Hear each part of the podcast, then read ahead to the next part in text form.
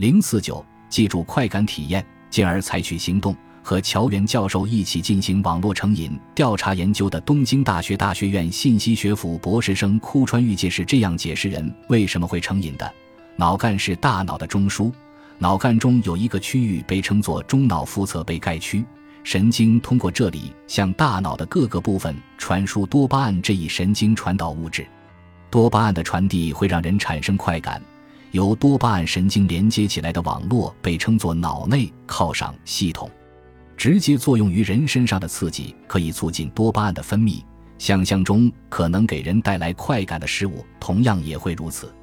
犒赏系统又被称作多巴胺神经系统，将中脑腹侧被盖区、前额叶皮质、前扣带皮质、杏仁核、伏隔核、新纹状体、海马体如网络一般连接在一起。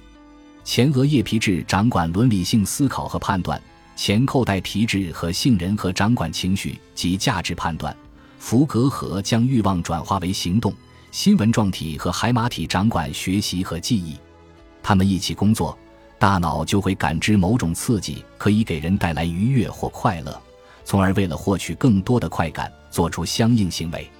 为什么他们可以在预期阶段产生作用呢？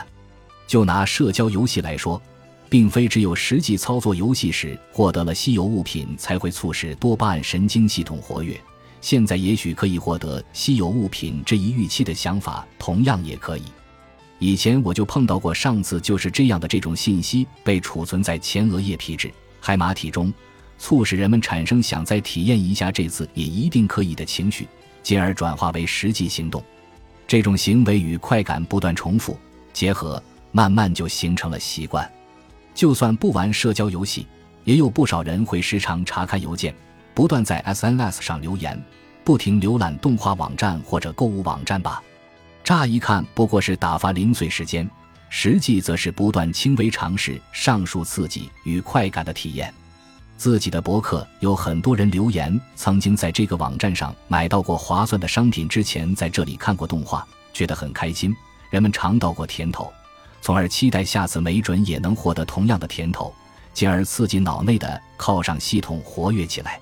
此外，除了满足感、兴奋，也可以驱使人们为了某个目标去做某些事情。人会记忆快感体验，也就是说，在某种特定环境下曾获得某种犒赏的体验，就会为了这个目标行动起来。